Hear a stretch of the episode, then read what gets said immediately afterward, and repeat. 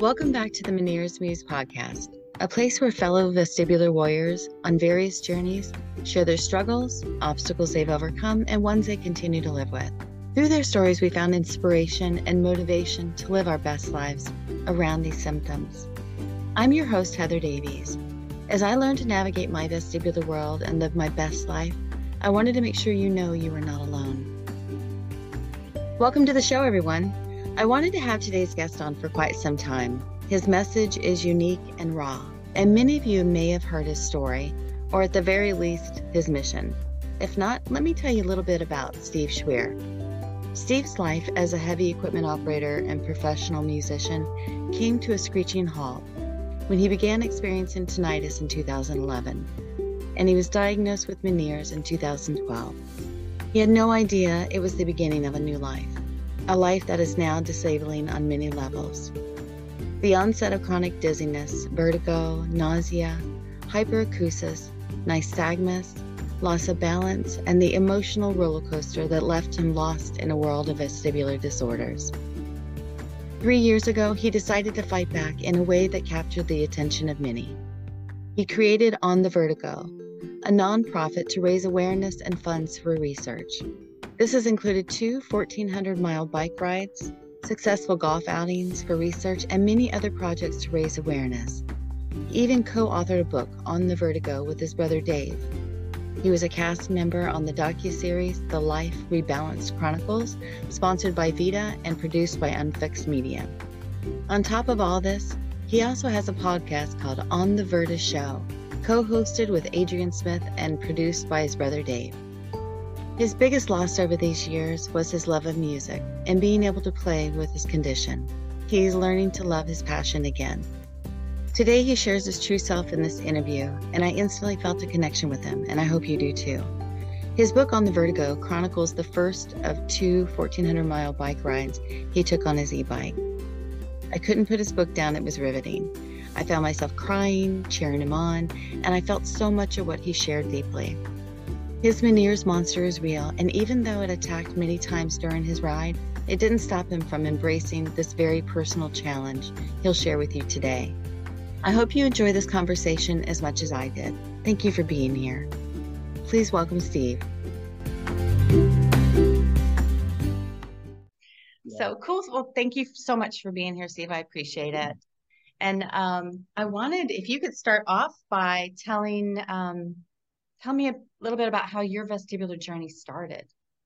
Uh, it's it probably started way before I thought it did, because once I got diagnosed, I could kind of look back in the past and be like, oh, there was a day I felt like I had the flu, but it was probably a mild vertigo attack, right. like years before. Like I'm talking in my 20s and early 30s, but when I turned 45, which is the average age for Meniere's to hit people, is when I had the ringing start in my ear.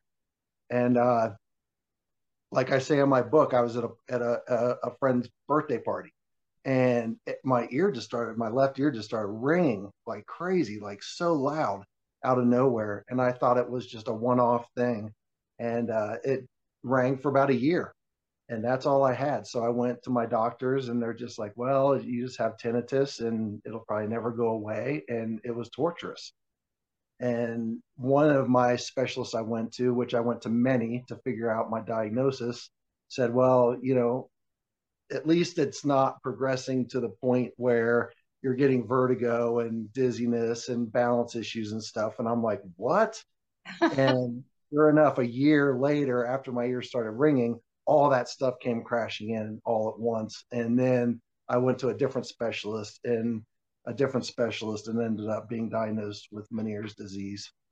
That's so great. That, that's how it began. It began with the ringing for about a year, and that's all I had. That was my only symptom. And, and uh, I know yeah. you're a musician. Did you have any of the tinnitus before with with anything with any? Um, did you experience that at all? Not at all. Not at all. I know there's like many famous musicians, Pete Townshend of the Who, one of my idols. You know, he's said he's lived with tinnitus for most of his you know music musical career but when i went you know one of the first questions i asked my doctors was did i do this to myself because of being a musician And he's like, no, because I can look in your ear and there's no damage to your eardrum, which usually musicians that ruin their hearing, there's usually damage on the in the outer ear. Mm. Where I had no damage in my outer ear, it was all my inner ear. So he said, no, it wasn't the music that, that created this issue. It's it's something bigger, it's something more. And of course, mm-hmm. having Meniere's, you learn that there's no nobody really knows the exact cause. Everybody has their theories, right? And but I quit chasing that that rabbit hole a long time ago, you know. So, but yeah, yeah no, no tinnitus when I was playing on stage with speakers around and loud noise and loud bars and stuff like that and loud concert halls. Nothing. and just, this it, did put a damper on all that, right? Yeah, and it, it, the tinnitus I could actually after a year I learned to live with, but when the other symptoms came in, like the hyperacusis in my good ear, stuff like that, that's when my music really suffered because I just couldn't hear the music the way I wanted to. Mm-hmm. I didn't in stereo. I didn't hear, you know, my left ear is almost deaf and my right ear had hyperacusis, has hyperacusis. So everything's tinny sounding. So I lost that stereo hearing that you hear in a car or at home when you turn your radio up you you you get enveloped by the music where it felt like I was listening to it through an AM radio you know my dad's Chevelle when we were little you know the little teeny speakers that were tinny and AM radio like that's how I hear music now. So it just got really discouraging and I I just I gave it up. I quit listening to music. I quit playing music. Um, it just felt like that part was amputated from me and i just couldn't emotionally keep pursuing that at that time. Right. You know That's i got i gave up. You know i basically threw in the towel and said i'm done with music. And of course that was a crushing blow yeah but fast forward you have started to tinker back with it i have i have um about three months ago VeDA contacted me along with Unfixed Media, and they wanted me to do a little short, like a four minute short video about my loss of music and what that meant. I don't know if you've seen that or not. I haven't. I'll have to find it for sure.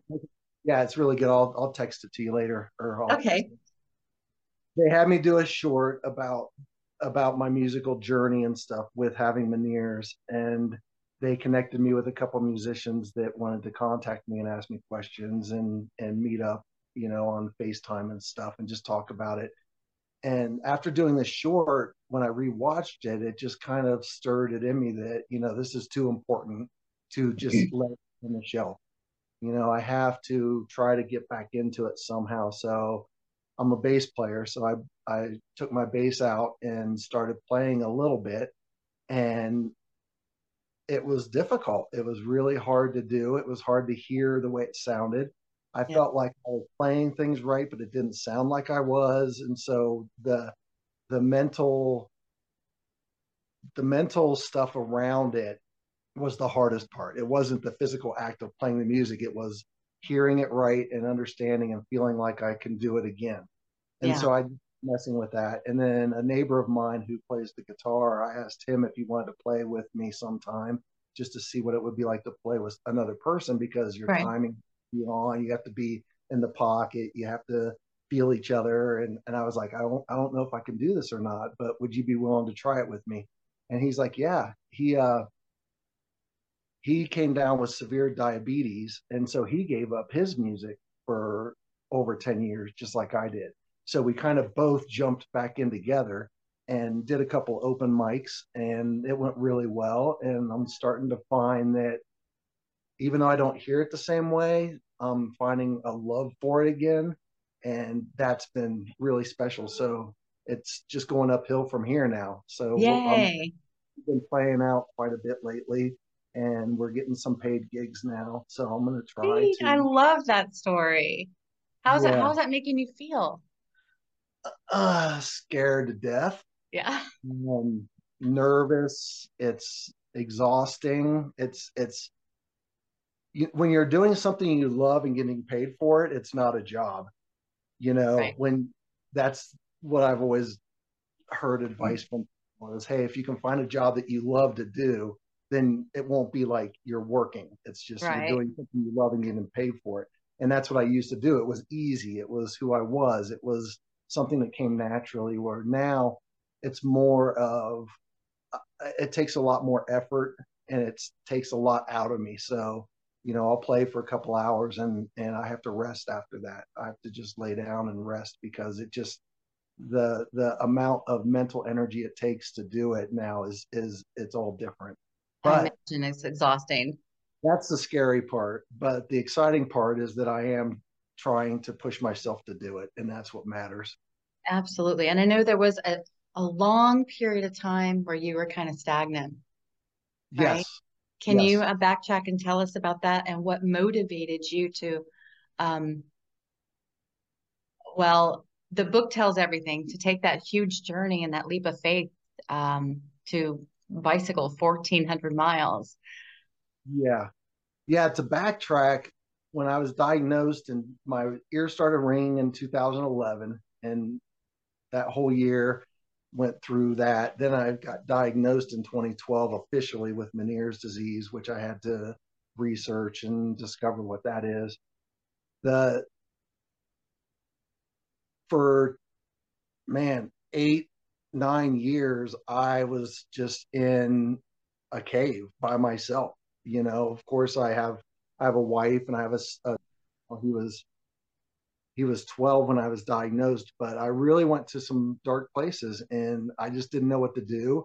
Um, i lost jobs because of my condition. Um, i had to take lower paying jobs that paid less in order for me to continue to work. But I kept trying to fight it till the point where my doctor's like, your quality of life is going to just continue to go downhill unless you can just take care of yourself and make that your main focus. So yeah, that was a crushing blow. And that was about five years in to my journey. So I worked for five years after my after my diagnosis, but then for four or five years, I I was just lost. I was just floating and and alone and scared and I just crawled into a hole and I got to a point where it was so bad I was like I have to do something to jumpstart myself again. So the bike ride was not it wasn't something that I came up with that I was like I'm going to go out and be known by people and I'm going to write a book about this and I'm going to start a podcast and I'm going to start a nonprofit. The bike ride was just a thing that I chose to do because I figured it I've lost music, I've lost work and everything, but what what I have now is time. You know, right. I have all the time in the world to do whatever I want to do if I want to do it and if I can do it. Right. And what would be a challenging thing to do. So that's where the bike ride came into my mind and I was like if I do this I'm doing it for myself. I'm going to do it to prove to myself that I'm not with nothing left left inside of me. Right. And so that's when I called my brother Dave and and we started brainstorming and came up. You know, I was like, I want to do this bike ride, and he's like, Well, first of all, you're crazy, and second of all, you're probably going to kill yourself. But I was determined to give it a shot, and so it didn't start out as as big as it's become. It started out as a very small thing, but at the same time, I knew there was a lot of people with Meniere's disease that would probably follow it if I posted on social media. So right. I I'll just do this for myself, but I will post what I go through because when you go to a lot of Meniere sites or vestibular support groups or support groups for cancer or it, whatever your chronic illness is, it's it's either people complaining hugely about how bad their life is or everything's happy and here's how to fix yourself. And all i wanted to do was present myself as a real person with a real chronic illness doing something very real and make it real and come across real and not hide behind the the triumphs and and try to make myself look good. I, I wanted people to see how hard this was every. Single It was raw. Day. It was very raw and vulnerable, and I found myself crying in different parts of the book because I really, uh, Look at me. I I easily cry during the book as well as during the YouTube um, series and the support from your family. When I read, I'm going to read you a little clip from your book, but I love how your family supported you when you went to them with the idea of riding 1400 miles. I mean, even your nephew, when he yeah. when you asked him his opinion and he it was just fantastic. He said, "I guess what really matters is if he, meaning you, thinks he can make it. If he thinks he can make it, then sure, why not? And then your dad, I think he can do it. I that is amazing to have that kind of support, knowing where you've been and in that darkness and how heavy Meniere's is weighing on you. Yeah. Yeah, it's, that was that was great. It, it's I'm very very lucky. I have a super supportive wife.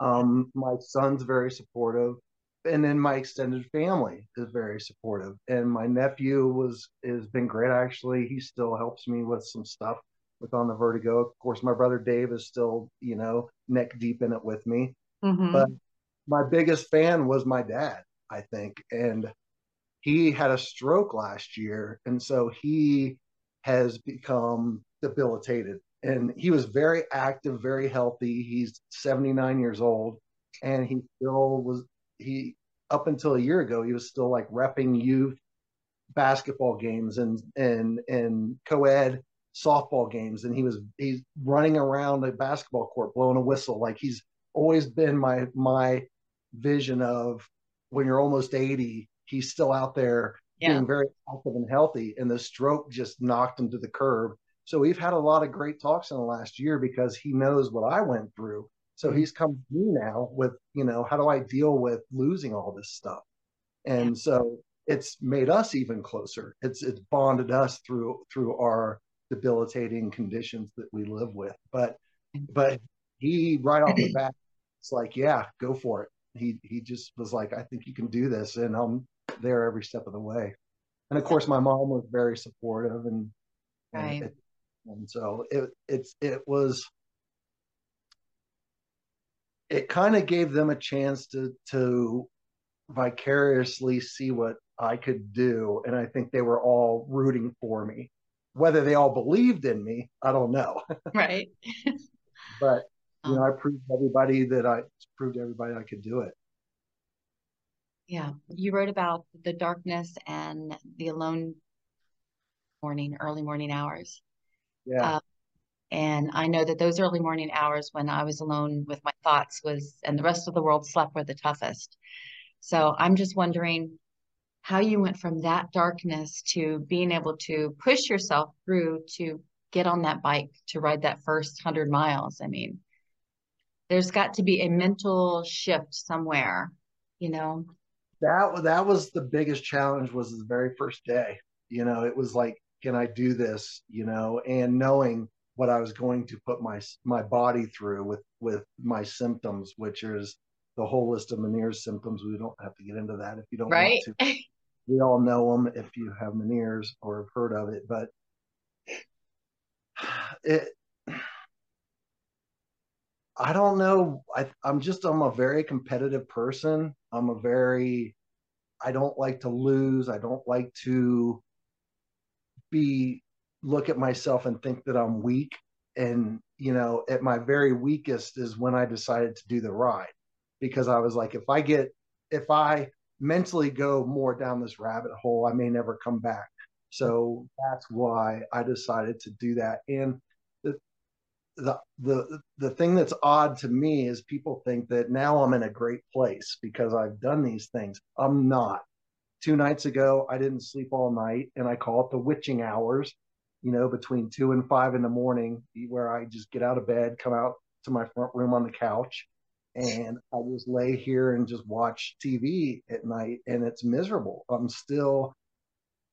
That's the thing with it being chronic and it being invisible is that people don't see that I'm still suffering through my symptoms on a daily basis. Right. You know, people, oh, there's Steve from On the Vertigo who's done two bike rides, wrote a book, started a nonprofit he's he's he's figured it out. I have not figured it out, and I, I probably never will, because most of the days I'm still miserable. You know. Yeah, I think that's the biggest um, misconception is because because we're present and doing things out there, and this is what people see me and you. Yeah. They think this is our life, and they um, except with your videos and how raw they were and how you were showing that true emotion, it really reminds people that we're still there. I mean, I have symptoms daily. It's just I've adapted. Yes. And yeah. And I think that's the thing that that took the the eight years of doing nothing was me learning how to be dizzy every day mm-hmm. and not want to eat because certain foods might you know you i went down to a zero diet of nothing but white rice you know and then started from there and then i'd have a vertigo attack and then you drive yourself crazy trying to figure out what was it what did that what did that and it got to the point where i was like i can't figure it out so i just need to live with this the way it is mm-hmm. so but once i got through learning how to just live sick physically mm-hmm. i think that now my biggest battle is the emotional stuff and the fatigue and the exhaustion and the brain fog and the lack of concentration. Those are the things now that are challenge me the most. You know, feeling like I'm not worth worth anything. You know, feeling unworthy, feeling like a burden on my family. You know, like those. Still struggle with that. Yeah, those feelings that are are the the intangibles. Yeah. You know, yeah, if I'm laying on the bathroom floor and um, crapping myself and throwing up because I'm spinning and dizzy and I'm car sick. Right. Yeah, that guy is really sick. He's in a bad spot. But right. the next day, I might be fe- feeling physically better, but emotionally, that doesn't go away. That feeling that I'm still a burden is always on. Of the, that's the monkey on my back that I struggle with every day more than the physical stuff. Right. Yeah, that's a that's a tough one because there's a lot of um there was a lot of mental work. I know that I mean I never I never meditated or did yoga prior to Meniere's disease. I know that it was one of the things that helped me do my soul work uh, inside because mm-hmm. I know that I had to get um, I had to do a lot of inner work to yes. be where I am, and I still backslide yeah. you know, I, as we all do with our symptoms. But um, it's a continuous thing. We have to yeah. be up on it all the time, or we backslide. So I. It, it never goes away. You know, you wake up in the morning and the first thing you think is, I have Meniere's disease and I'm dizzy, you know, and I'm nauseous. And that starts the second I wake up. Then I hear my ear ringing, and there's just constant reminders that all day that I am not healthy you know this is a debilitating chronic illness that people just don't see and they don't understand so when you are by yourself in your soul place mm-hmm. you know to be able to tell yourself it's okay you're okay you know you can make this you're worth something yep. you know if you can't get to the laundry today it's okay you know i'm constantly having to tell myself that that where I'm at is an okay place to be right now, depending on how I feel. You have to just accept it. And that's, it takes a lot of work. It takes a lot of time to get to that spot where you feel like, hey, I'm okay in whatever place I'm at right now. And I have to accept that that's okay. Right. And it could shift at any moment and to be okay with that. Yes. Yes. And I, um, I'm sure your wife is aware of when you start feeling poorly. And yeah yeah, that's a that's a biggie. See yes. You can look in at my eyes and she'll just be like, "You're not doing well today, are you?" You know, and yeah, I'm not doing. You know, she can read my eyes very well. It's like crazy. Mine, the eyes too. That's the first thing that gives it away. Yeah. And yeah, then my just, taste. yeah. I go in sloth mode. yeah. yeah. definitely, definitely. Now I know that you guys did some things down here in Port Charlotte, uh, a golf tournament too, and I missed it. Yes, and, and I'm you, down you, here in Florida, and I missed it. yes. Are you guys going to do that again? Um, I don't know if we'll be doing it at Port Charlotte, but um, I'm hoping to do another golf tournament eventually. It takes a lot of work. Yeah. Um, it, it was a really, really fun day for everyone, and we raised over six thousand dollars in one day with a silent auction and donations and stuff like that. And it, it was it was really fun, but it was months of planning and yeah. over eight or ten people that pretty much we had to weekly meet to make sure everything was going to go smooth that day, which it did. But it, it, it took a lot of work. It it was probably harder to put that one golf tournament together than one than either of my bike trips combined. Wow. So you mentioned two trips. You've taken another trip? Yes, I uh the September the first one was from Denver to Columbus, Ohio, which is the one I wrote the book about. Right. And then a year later in September, I wanted to do another one. So I went from Denver to San Francisco on my bike, wow. another 1,400 miles. And that's all, all the videos are posted. I didn't write anything about it, but the videos from that trip are there. And it's, it's, it's the same. It was the same thing. It was just mm-hmm. raw, difficult. It was fantastic. It was everything you can imagine.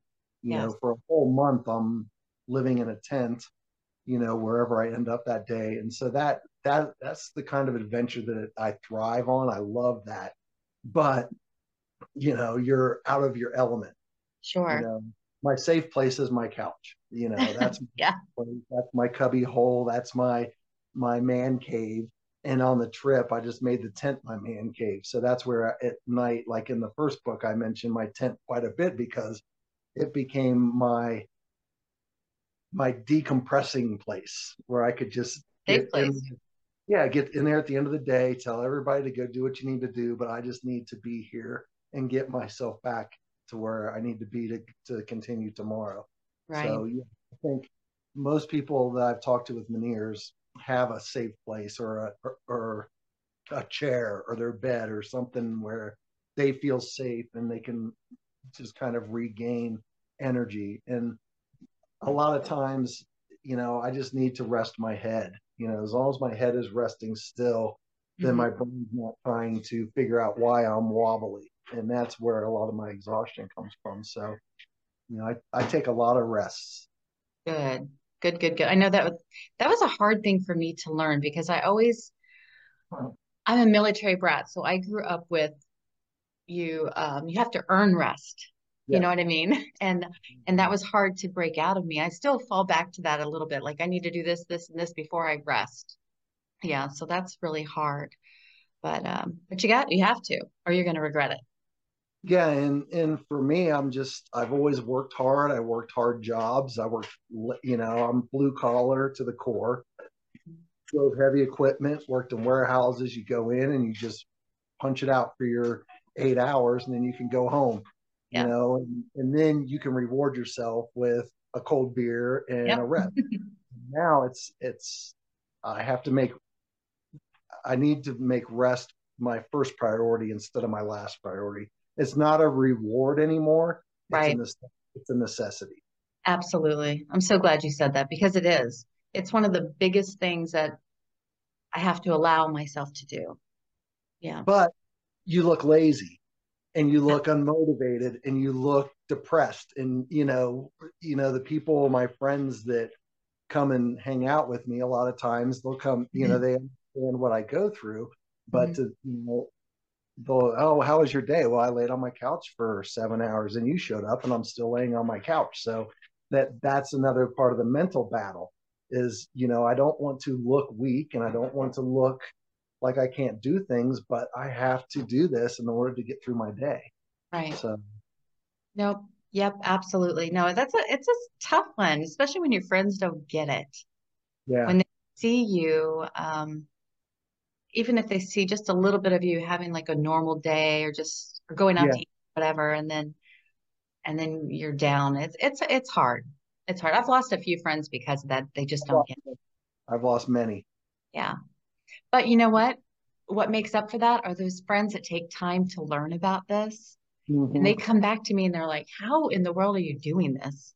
How do you yeah. do this on a day to day basis?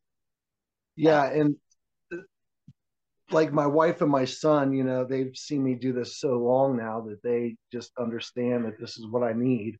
And yeah. they're very understanding. Yet I do have friends that, you know, I've lost a lot of friends that just gave up because they're just like, well, if I call him, he'll probably say yes, but then to you know, I'll call him on a Tuesday, but by Friday he'll be like, oh, I can't go out and I, I can't get off my couch. And yeah, it confuses them to the point where I think they just don't want to put that energy into me anymore, which is okay. Right. Yeah. But then I do have a handful of friends that do get it and they understand and they're very, very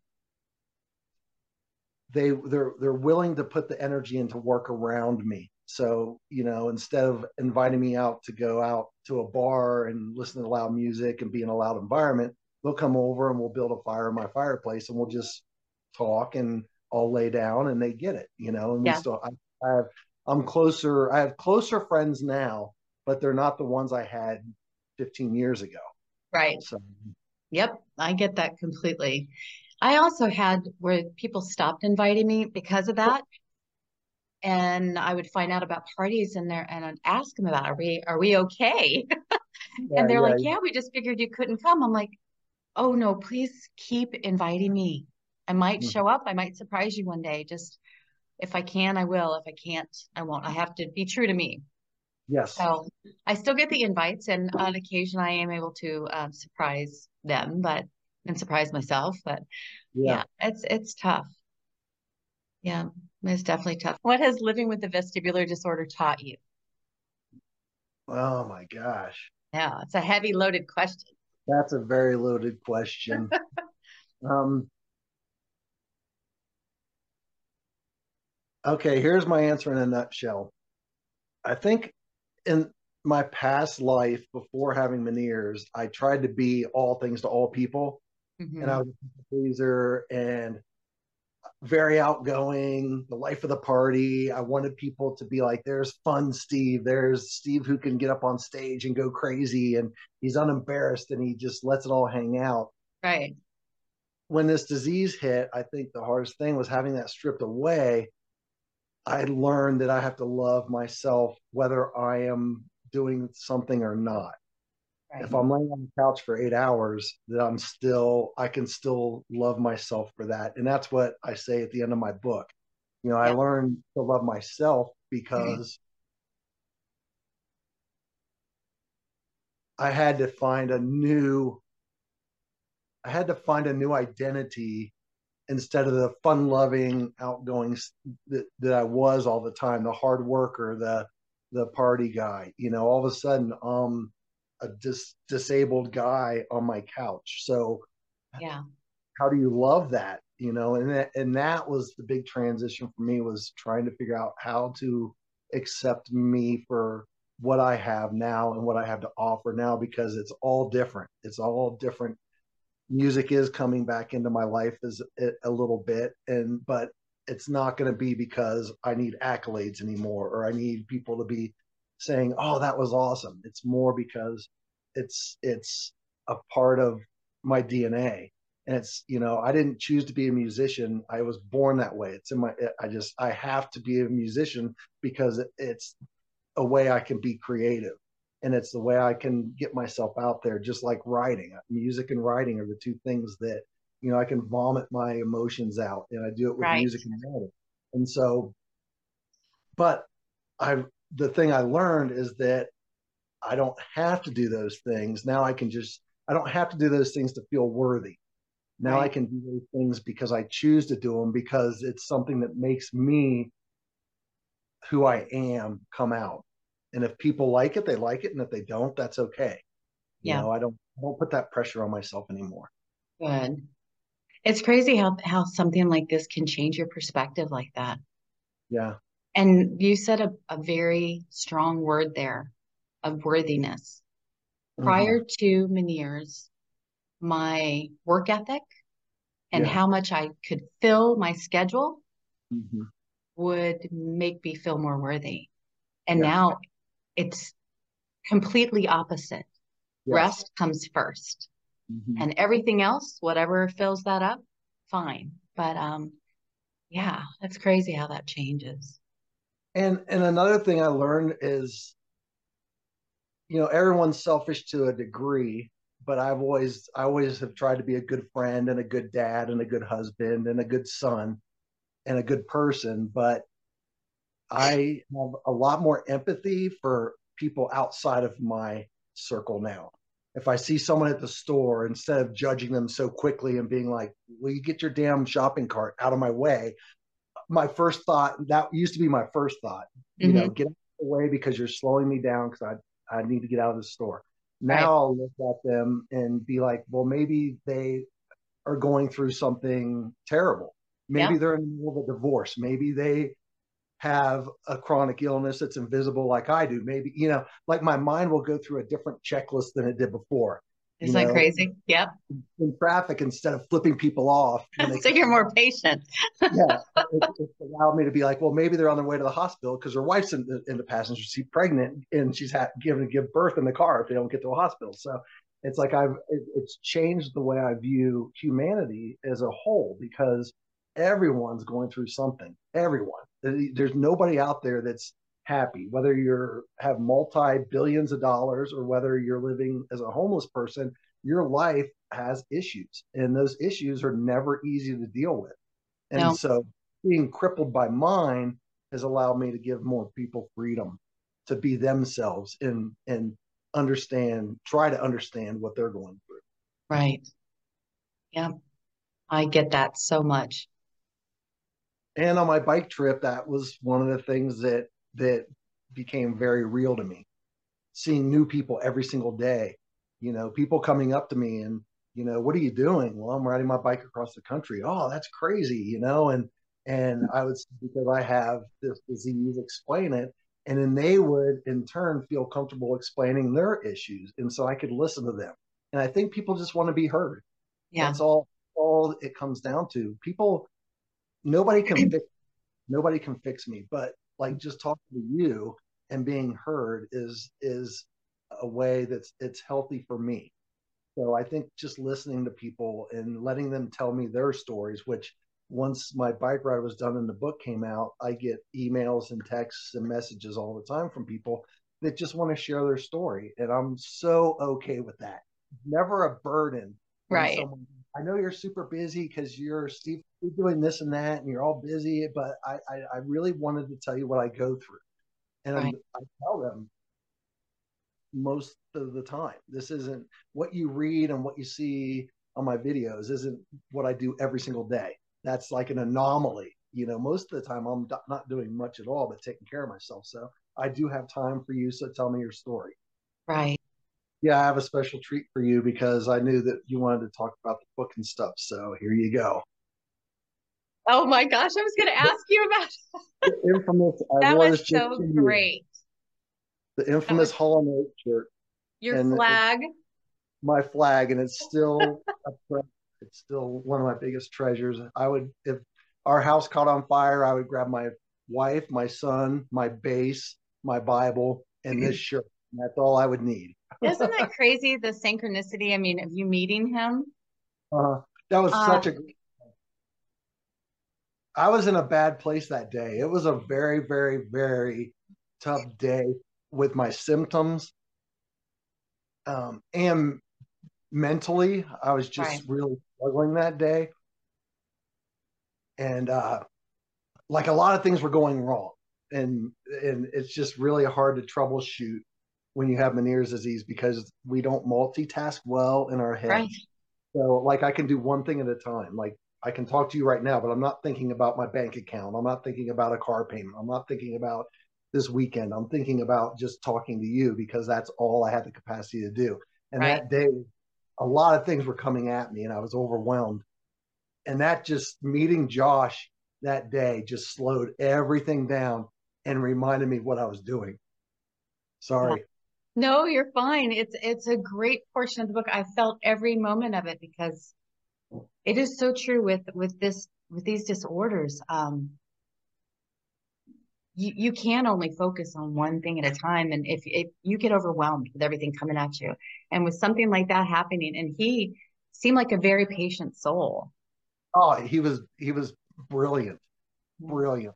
Just a very patient soul we talked for over an hour just standing on the sidewalk and of course my brother's crapping himself like where is he he was only five miles behind right. me and it that was one of the things that was special about the trip and the book also is the role that Dave played because he allowed me to do it the way I had to.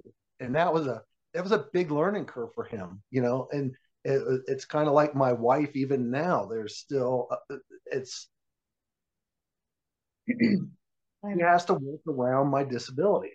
Right. You know, part of our marriage. Um, this coming summer, we'll be married 25 years, but I've known her since she was 14.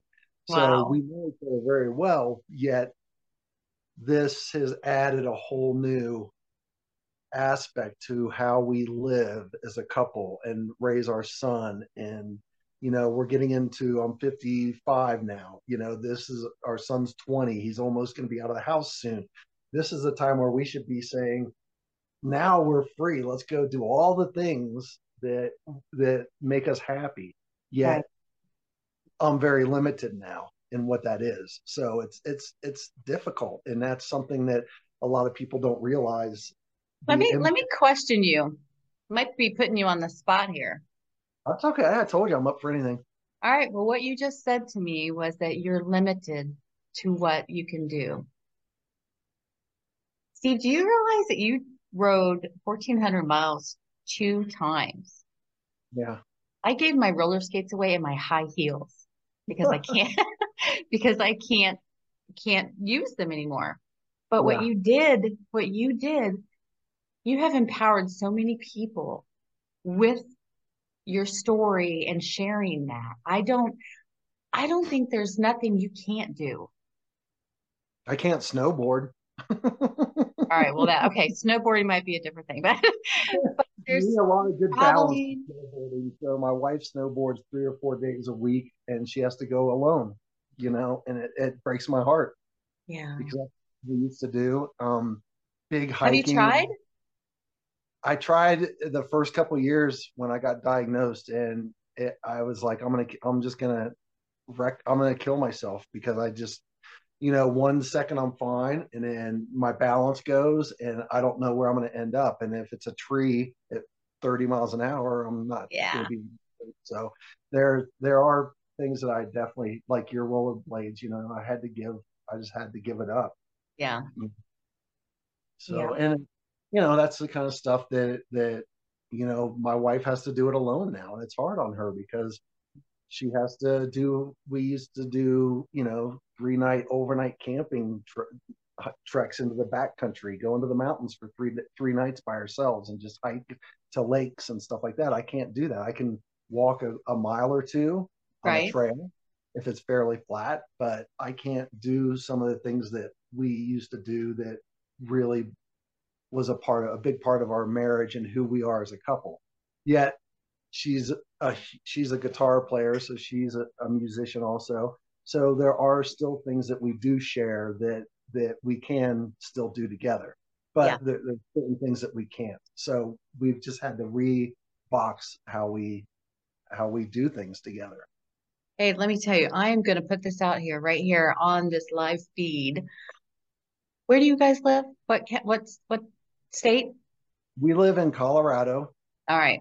We are going to be mm-hmm. coming through Colorado, I would say the end of summer going into September. We're going to be traveling.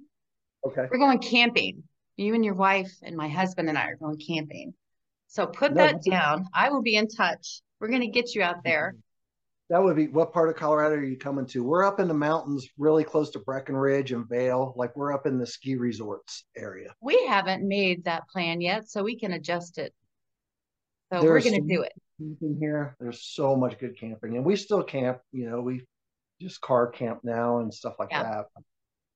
Yeah, we'll do it. All we'll right, it. I'm serious. So serious. Well, let me see. I wanted to ask you a couple more things. Let me go back through my notes real quick. Oh, I do love in your book how Dave writes, like along with how you are writing, how the journey is going for you. I love how Dave narrates in there also, because it just it just adds more emotion to it and it's just it's so real i just oh i just and i got chills it's very unique i think you know not it. to not to toot my own horn but when i started mm-hmm. writing the book I asked Dave, I'm like, would would you? First of all, he's got a journalist degree, so he he has writ, he's been a journalist since his whole life, so he's a professional writer. I never mm-hmm. was. I just like to write. Um, I think I'm a good writer, but Dave's a great writer. But I said, if I write this book, I want you to read through it, and then if you would just insert where you think you should and where you think the where the, it would impact the people. And he did such a good job. I didn't tell him what to write. I didn't write. We didn't write each other's parts at all. We I wrote my part and he wrote his part. But every time he sent me a segment, and he's like, "I want. I, I wrote this two pages, and I want to put it here." When I read it, I was like, "Oh my god, that's brilliant! That's yeah. brilliant because it's it's so unique to like most travel books or adventure books where it's a one perspective through the whole thing where here right. you get the you get the the combating perspectives and and there's ten, there was tension you know? yeah and you guys were in sync with each other's energies too yes no but yeah. there was also like this un like almost uncomfortable tension like that on the third day when I had my big breakdown, you know, like yeah. that was really difficult for him and the other guys on the trip also. But for him especially because he felt so responsible to to get me where I was supposed to be. And the way he wrote his perspective on that was just brilliant. Absolutely brilliant. He's such a good writer. That's what you both are. Collectively together it works. Yeah. I know you have a lot going on as far as where we can support you. I know you have your website, which I will leave everything in the um, notes, show notes. You have Facebook, Meniere's on the Vertigo. Instagram, is it also Meniere's on the Vertigo or is it just on the Vertigo? Okay. On and Instagram, then, on the Vertigo. On the Vertigo. Facebook, uh, I put Meniere's before it, so if someone Googled Meniere's, I would come up in that category. Right. Instagram is more of my just fun. Here's what our videos are. Um, and then your YouTube channel, it, it is it on the Vertishow or is it the YouTube channel segment? is on the Vertigo. Okay. And um, uh, the uh, my podcast is on the Vertishow. Okay. I will put all those. And the book, of course, is called On the Vertigo One Sick Man's Journey to Make a Difference. This chronicles your first cross country trip. Yep, and it can be found on Amazon. Yeah, it's a great read. I read it a while back, but and I didn't really understand all the YouTube stuff and the correlation until I reread it, and I'm like, wait a minute, this is all meshed together, and that's the way it should be read. Read it, yes. watch it. Read it, watch it. yeah, you can follow the videos as if we bring up like my breakdown video on day three was it was. I still have a hard time watching that. yeah, that's a tough one Tell me, Steve, your your that vertigo attack. I mean, it was filmed and it received over ten thousand views. Yes. I mean, like almost immediately. Yeah. How, how does that? What are your thoughts around that? The first one is just embarrassment because you don't want to be seen like that. Yeah. But being true to myself, I had to be true to myself, and yeah. you know that's that the vertigo attack chapter is probably the most commented on when people talk to me about the book because they're like, you know, I experienced vertigo five years ago for like a half an hour and it was the most miserable half hour of my life. I can't believe you've done this hundreds of times. You know, like that has been probably the most impactful chapter is when I was riding my bike and had the vertigo attack. And it was hard to write. That was the hardest part to write because I wanted to write it in a way that made sense to someone that didn't have vertigo. Mm-hmm. But I also wanted people that like you and I that get vertigo to to be like, yes, that's that's a, a way to explain it because it's so hard to explain it how is. awful it is, and you can't do it. And I even say in the book, I'm like, I'm not even coming close to explaining what this is really like, but I did my best so that people would say, "Wow, that was really impactful," you know.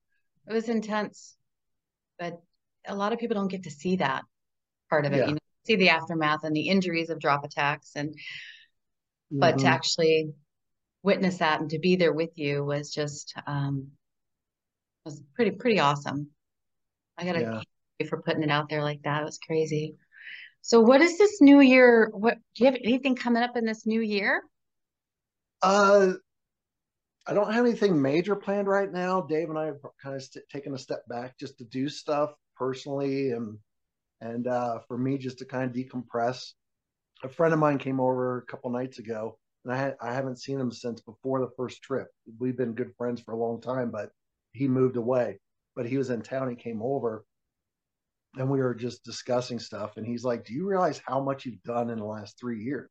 He's like, "You've done so much stuff, and and it's it's mind blowing to see the amount of things that you have put your time into and the and all the things that you've done. And I, I didn't look at it that way till he said that. And i was like wow i did.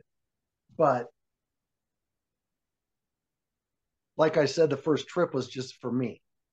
And it just snowballed and snowballed into yeah. so much more. And, and i was on the life rebalanced chronicles docu series yes. um, that was so well done Yes, I will link yeah. that in there in the notes also. Everyone needs to see that. Yes. Yeah, that was a really cool project. So like just things snowballed that I didn't expect. So right now it's been three years and I'm kind of taking a step back and I'm still posting some videos and updating what I'm doing with my music so that people that want to follow that can still follow that. Right. Another another thing that I did that started last summer was trying to get more exposure outside of our Meniere's invisible kingdom. Mm-hmm. You know, we live in a, in a Meniere's world that's all of our own. Right. And, you know, people know me in this world, but I want Meniere's to, to get more face time outside of our vestibular world. And hard. so, yes, it's hard to do that. It's hard to bridge that gap being such a rare illness. But I ended up sponsoring a good friend of mine who moved away. She moved to Milwaukee her and her husband moved to Milwaukee and she got into doing triathlons. Yeah, and and so we had race jerseys made up for and stuff like that. And and so I'm it's cool because now when she does her races, people ask her what's on the vertigo because it's on her jersey. Right. And the big dizzy spiral on it. And then it gives her a chance to say, well, a friend of mine, I, you know, he sponsors, you know, I race for him and his cause. And so she's sharing outside of our world into this triathlon world about that's fantastic i'm just trying to think of ways to get outside of our little you know vestibular our bubble yeah. a little bubble of, of sickness and misery and yeah. spread the word outside of what we do and our podcasts that are mainly about what we deal with and stuff like that so i'm always brainstorming on stuff like that but that was my first step in jumping outside of the Meniere's world and she was super grateful to do it, and she was been awesome. So, you know, spon- I'll I'll sponsor her again next summer for her triathlons and let her keep spreading the word. That's fantastic. We'll come up with some other ideas on getting what we deal with outside of our world. That's that's a great flip on it because it's true because we do we the people that the majority of people that see us are suffers vestibular, uh, vestibular disorders and mm-hmm. or family members and not much outside of there. It's very true. Yeah. I'll have to brainstorm too. Trying to build figure out bridges that i can build that go outside and i figured the first start would be with her that's a great idea. That's fantastic. Well is there anything else you want to share no i think i've I think it was a great time, and I really, really appreciate you having me on. And I love doing this kind of thing, and I need you to come on my show now. No problem. we'll talk about that later. Yeah. But, uh, yeah, go ahead and hit me with your whirlwind questions. I like All that. right. Okay. Um, fill in the blank. Vestibular disorders are sucky. Sucky. They are. Suck ass. you feel your symptoms coming on and you're trying to be brave, but what's the first thing that Steve does? I put on a smile and act like I'm fine. I do you it really? all the time. I do it all the time. I, will probably do it sometime today. I'll be feeling really bad, and if someone calls me or someone comes over, or if I bump into someone, I will put on a smile and act like I'm fine. And they don't understand, and it's just too much energy in it all. So That's yeah. Have you have you at any point gone through that little phase of being completely truthful? I know I did oh, that. Yeah. It's exhausting. Yeah, I do. I you know hundreds and hundreds and hundreds of times, but it just gets old after a while. And at the, at this time, at this point in my journey with my disease, I think that the people that need to know enough about it know enough about it by now. Right. And if I run into someone randomly and it's not about Meniere's, like say I just run into an old friend or something, right. I don't even bring it up anymore. I just put on a smile because it's just easier and it's fake, but you know, you can't go into a half an hour monologue every time no, it's it's just it's exhausting and sometimes you just like, God, I sound crazy. Yeah. That's the way yeah. I feel when I when I'm telling these people that. Yeah. I get that. And I can see it in their face. They're like, "Ah, oh, you look fine." Right. Yeah. I know. Like, I'm all, I'm over that. Yeah. I hear you. I get that completely. Okay. What is one thing um, people usually get wrong about you? God, that's loaded. uh, right now, where I'm at in life, I think what people get wrong about me the most is that they think I'm healthier than I actually am. Yeah. You know, I can tell them how bad I feel, but it's not, you know, or they see me doing bike rides and writing books and stuff, and they think that um at this level doing great when I'm not. Yeah. You know, that's what yeah. they get. And like I just said uh, for the last question, I'm just it's it's exhausting. So I'm just I just let it be. I'm just okay. I think I know the answer to this one. We're going to ask it anyway. Uh, what's your favorite meal? My favorite meal? Yeah. Wow. That's not loaded at all. my son just brought me a piece of sausage, so that's what I'm nibbling on. Right oh, now. I miss sausage. he came behind the camera and slid it to me a minute ago. Um, wow, that's tough. I know in your book you mentioned hot wings. hot wings. Um, a nice beer. BW3s is my favorite restaurant. Yeah.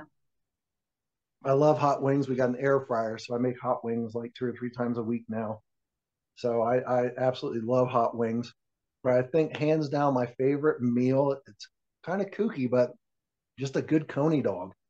A good hot dog with chili on it and cheese and onions and stuff. That's I don't I have no sweet tooth, so I don't eat any sweets. oh, that's nice. That's nice. Candy, cakes, cookies, anything like that. And that that started when I was a young kid. I just never had a, so for I have two brothers and a sister, so it was always a big birthday cake for birthdays. But for me, it was a birthday pizza because I didn't like cake.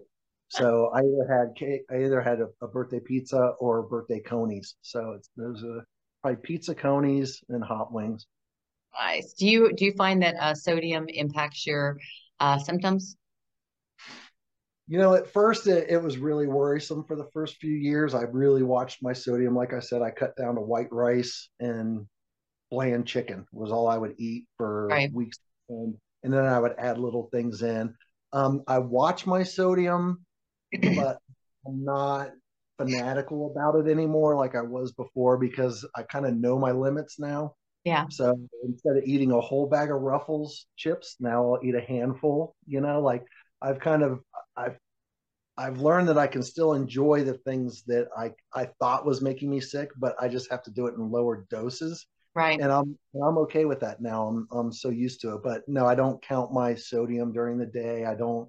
I did for years and it just i realized this is just going to drive me crazy so now you know do i push it i don't i push it sometimes a little too much i love mexican food love oh me to too and it's very salty so i just know that you know i might feel a little crappier the next day but I, that's it's it's a it's a it's a give and take you know i don't at this point, I feel crappy so much all the time that uh, feeling a little bit more crappy because I had a really good Mexican meal at a restaurant. I'm okay with that now, so I'm I'm willing to kind of throw myself under the bus for for treating myself. But Mexicans Mexicans my favorite, and the problem with me going to Mexican are the margaritas I have to have with my Mexican. For sure. so I might, I don't get the salt on the rim, but still the sweetness does the same thing. So I'm like, I might have to change to Modelo. no, same here. I, you know, my wife and I go to there's a Mexican restaurant in town that we go to for happy hours, and they have like half off margaritas, and I yeah. always get mine with no salt on the rim because that's just you know, and I, I don't add salt, table salt to anything. Right. You know, if it has sodium in it, then I just eat it, but I don't add salt like I used to. Yeah. But yeah. Margaritas are probably next to beer my favorite. Yeah. Sure. And a good Bloody Mary if it's made right. right. what is the last show you binged and loved? Oh, wow. That's a good question. Um, it's hard because I do that. I binge like shows a lot. I know um, you love Big Bang. That's one of my favorites too. I've I've watched I've seen every episode 10 times or more. That's my if I'm feeling really really bad, um I've seen them so many times I don't have to watch it. So right. I put my my earbud in yep. and just let let the shows play and I just kind of zone out. Yeah, and I can just fill in everything that's going on because I've seen them so many times. So that's yep. that's that's my go-to binge is Big Bang Theory. That's my all-time favorite show. But I just recently I found that with my memory being so crappy now that I can go back and binge stuff that I saw 10, 15 years ago and it's all brand new. Uh-huh. So what I did a couple weeks ago is I went back and watched all the the reruns from or the, I binged the whole series of ER, which was great. Oh, did you? Yeah, I just I, I like the medical shows. I like uh, the Good Doctor. I like uh, I love Grey's Anatomy. Oh, I just binge Grey's Anatomy. It's so good. It, it is. It's, it's so crazy good. it, got, it, got, it got kind of lame the last couple seasons, but when it was on, it was on. Yeah. But my favorite show, which is this is going to be embarrassing to say, but my wife will kill me if I don't because she makes fun of me all the time. I'm a huge Judge Judy fan. Are you really? Judge Judy every single day. I never miss it. That's it's like funny. I, I plan my life around watching Judge Judy, which people I, think is hilarious. I would never have guessed that. I think it's just too much drama for me. yeah. Well, and one of my best friends, um, who I've known, we've raised our kids together. His name's Ed. He's a judge in our town. And so he hates the fact that I love Judge Judy. He's like, "That's crap. That's not even. no, no, no. That's not and, real stuff." I bring up Judge Judy every time I'm with him. I'm like, so so he thinks I'm an idiot for liking Judge Judy. that's so funny. That's my guilty pleasure is Judge Judy and the Pitch Perfect, Pitch Perfect, first two Pitch Perfect movies. Oh, now like, you're I'm, really throwing me for a loop. Are you serious? yeah, like those are those are my guilty pleasures that I don't tell people. Most people. That's funny. Well, you just told the vestibular community. I, know, I, know, That's okay though. Yeah, See, I've got I've got a weird side to myself. That's okay. Nothing wrong with that. What is on your nightstand? What's on the nightstand right now? Three bottles of meds that I take every day. So I have right. three bottles of meds. I have a, uh, well, I have like a, a little placemat thing that says Glenfiddich on it from the whiskey because I got it on our honeymoon when we went to Scotland and we went to the Glenfiddich distillery. And so oh. it's, like, it's like a bar towel. So that's on, my, and on top of that is my meds, um, my reading glasses because I can't read without glasses anymore because my eyes are going bad. Um, what else is on there? I try not to have a whole lot of stuff. My earbuds, um, my phone charger, nothing on, nothing out of the ordinary, nothing too weird. My nightstand's really small. Okay. So that's a What's good question. What's an activity that completely relaxes you? Golf. Does it really? Yeah, Do you play when? Did you play when you're in Port Charlotte? I did. I played the day before, but the day of the tournament, I was doing, you know, a lot of networking with people and meet and greets and stuff. But yeah, I did play around the day before. But um, I used to be. I played soccer in high school. I played baseball, basketball. I played. I was on swim. T- I I was very, very, very athletic, and I still before I got diagnosed here in Colorado up until into my 40s. I played on like adult soccer leagues and volleyball leagues and stuff like that. Um, all that stuff went away when I lost my balance. But golf is the one thing that I can still do without really torturing myself and making myself Right. feel bad. Yeah. But I suck at it, and you need good balance to be a good golfer. So I don't expect myself to be a good golfer. I don't practice. I don't go to the driving range, but that's the one sport. But I'm so competitive that I still go out and play whenever I can with my friends and my brothers. My brothers are both good golfers, but I still try to beat them so bad, but I never can because my balance is so bad. But I will tell you, I have a friend that has Meniere's and she says golfing really helped her with her um her coordination and her balance. So she makes Yeah. a point of going out. So Yeah, I think it, it's kind of like riding my bike. I, I like to ride my bike a lot too. You know, I did it on the trips, and I'm not, you know, like I said in the book, I'm never an avid bicyclist. But my wife and I both have e-bikes now. So in in the summer now we can't, but in the summer we go out almost every day and ride 25 miles or so. There's a big lake that we ride around right by our house, and it's 25 mile loop. And so we Wow. do that. We do that quite often. You know, very least cool. Mm-hmm. and that relaxes me. I put music on, put my heavy metal on, and and just get my own little world. And and for some reason, I, this I don't understand at all. But when I'm riding my bike, my balance feels really good. I think it's because my when I walk, my right and left legs kind of fight each other for Mhm. balance. Brain's trying to figure out how to work it. But when I ride my bike, I think the reason I could do my trips is because when I'm riding, I think since your feet are working in unison, my brain accepts the fact that okay, this is easy, and it's it's. I feel the most healthiest when I'm just riding my bike because for some reason my brain doesn't fight my balance when I ride my bike, and so it allows my brain to feel relaxed. So it almost it's a therapy almost. That's crazy. We'd think it was the opposite, but You think it would be the opposite? You think I just Yeah. run into it? You know, just, trees and bushes and cars and right. like That's that, great. But it, it's the opposite. It's like really, it's the most normal I feel is when I'm riding my bike. Well, you got to keep it up then. All right. I have three more questions. Let's see. What movie could you watch over and over and never tire of? Die Hard. Um, Best Christmas movie ever. in my book. In my book. Um, yeah, that's that's the number one. I can just watch that over and over again. I love sports movies like you saw in the book. So, like Yeah. I watch, um, I love Moneyball with Brad Pitt. I've seen that many times. It's just a good movie. I Yeah. love baseball movies. You know, Kevin Cool. Costner. Stuff. Oh, And- yeah. Kevin Costner's the best in all those. yeah, yeah. Cool. What is your most used tool out of your vestibular toolbox? My pillow. Your pillow? Is that what you mean? Yeah. What is it that you use the most? I mean, some people use, you know, meditation, breath work, medication. Um, I use a a warm sanded neck pillow over my eyes when I'm having an attack. For me, it's a pillow and my blue hoodie. I have a blue hoodie that that I wear. I I wore it every on. I got it right before my first bike trip, and I wore it every single day. I slept in it. I rode my bike in it when it was when I it was chilly. It's it's I call it, it its name is Linus because it's kind of like it's like my security blanket. Right? When I have it on, I just feel it just makes me feel relaxed, and so it drives. I think it drives my wife crazy because I wear it like nonstop. I put a t-shirt on, then I put my hoodie on over top of it, and I wear it all the time, all day. And so my hoodie and my blanket and my pillow, my Cool. hoodie.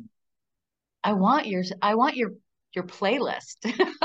I'm listening to all the music and the videos and in the book, all your music. I'm like, oh, I want Steve's playlist. all over the place. It is. I sure over am. the place, And that's why I love it because it's a little rock, a little it's everywhere. everywhere. I love '80s. I love you know Madonna. I, I mean, it's Madonna, Cyndi Lauper, all the way up to Metallica, yeah, it's everywhere. Slayer. Um, I mean, I'm all over the map. You know, Great. any my favorite genre is 80s hair metal that's my first band i was in it was a hair Yeah. metal band in the 80s and and uh i just love anything slaughter motley crue all those old headbanging you know Yeah. just the 80s genre Yes, Oh, my boy. husband is a 80s big hair rocker. yeah I, I was back in the day. I'll send you a picture. Yeah, I'll have to send you his. It's pretty. It's like, woo, okay. I, I still love it. I still love it. And your last question today, Steve, is what is um what are you extremely grateful for today? My family. Um oh God. It's all right. Your family's pretty awesome. About a month and a half ago when I started picking up music again. Yeah. I was plugging my bass in to my amp and playing, and then I joined with my friend and started playing. But I was having a really hard time, and without me knowing it, my my my wife bought me an acoustic bass.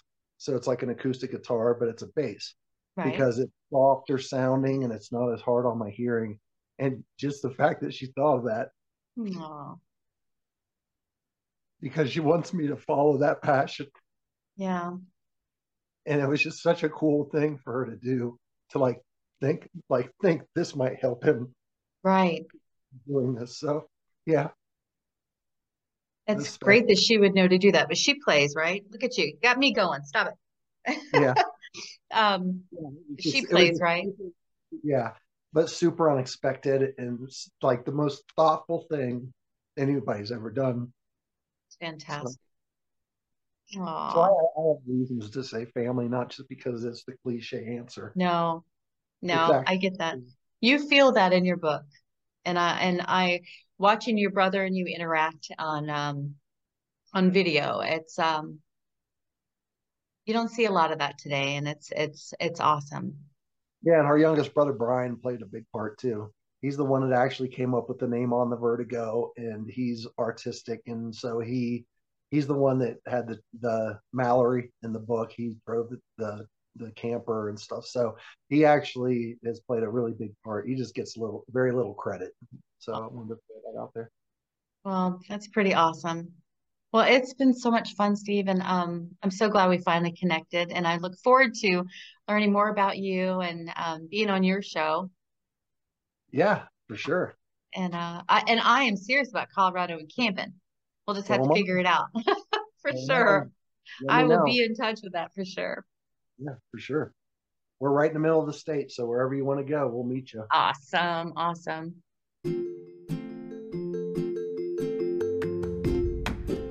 Thank you for joining me, Heather Davies, and my guest Steve on this week's episode of Meniere's Muse. If you would like to reach out, please see the show notes for Steve's website, podcast, all about his book, and how to find us on Instagram. If you would like more information on vestibular disorders, please visit Vestibular Disorders Association website at www.vestibular.org. I would like to say thank you for listening, and if you believe this episode may benefit another warrior, please feel free to share. Be sure to subscribe for updates, and I'll see you next week, warriors.